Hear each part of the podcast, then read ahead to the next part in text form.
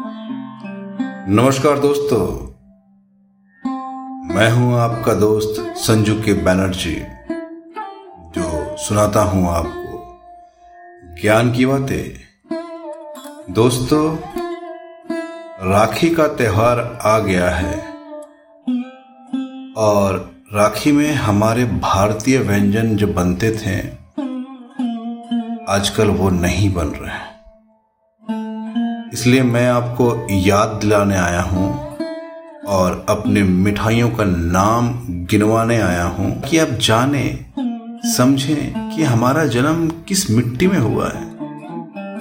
यहाँ इतने सारे व्यंजन, इतने सारे मिठाइयाँ, इतने सारे भोग, और हम क्या कर रहे हैं?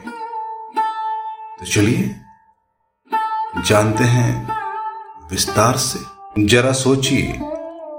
बूंदी, खीर, बर्फ़ी, घेवर, चूरमा, राबड़ी, रेबड़ी, फिनी, जलेबी, आमरस, कलाकंद, रसगुल्ला, रसमलाई नान खटाई मावा बर्फ़ी पूरन पोली मजक पाक, मोहन भोग, मोहन थाल खजूर पाक मीठी लस्सी, गोल पापड़ी, बेसन लड्डू, शक्कर पारा, मक्खन बड़ा, काजू कतली, दूध का शरबत, गुलाब जामुन, गोंद की लड्डू, नारियल बर्फ़ी, तिलगुड़ लड्डू, आगरा का पेठा, गाजर का हलवा, पचास तरह के पेड़े, पचास तरह की गजक, बीस तरह का हलवा बीस तरह का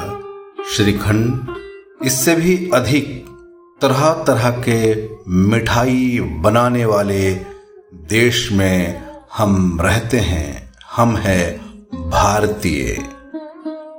कुछ मीठा हो जाए के नाम पर केवल चॉकलेट, और वो भी तीन माह पुरानी। साथ में पाँच परसेंट प्रिजर्वेटिव नामक जहर फ्री। विचार कीजिए, रक्षाबंधन आ रहा है। निर्णय आपको करना है। आप भारत माँ के लाल है। जितना हो सके अपने भारतीय व्यंजनों का, भारतीय मिठाइयों का, भारतीय खान पान का प्रयोग करें, जिससे आप निरोग रहेंगे। आपका स्वास्थ्य अच्छा रहेगा, आपका मन अच्छा रहेगा, आपकी बुद्धि अच्छी रहेगी। आपको अलग अलग खाने का स्वाद मिलेगा।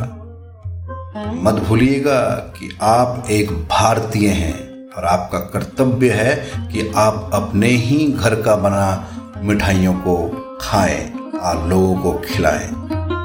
मैं अपनी वाणी को वहीं विराम देता हूँ। मैं जल्द लौटूँगा एक और नई जानकारी के साथ।